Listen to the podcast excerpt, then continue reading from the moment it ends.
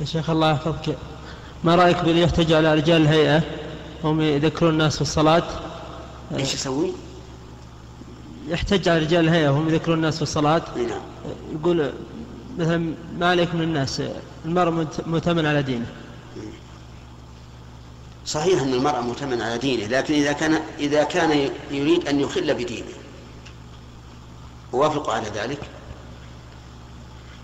فإذا رأينا اناسا قد فتحوا ابواب دكاكينهم والناس يصلون لابد ان أن ننهاهم عن هذا. وإذا رأينا من يفعل منكرا لابد أن ننهاه. لكن لو أن لو أن إنسان قال لنا إنه آه، قد قد صام رمضان فنحن لا نقول لازم تصوم أمامنا لأن الإنسان معتمد على دينه. أو قال إني أديت الزكاة فإنه معتمد على دينه. ما نقول لازم ادي ونحن نشاهد.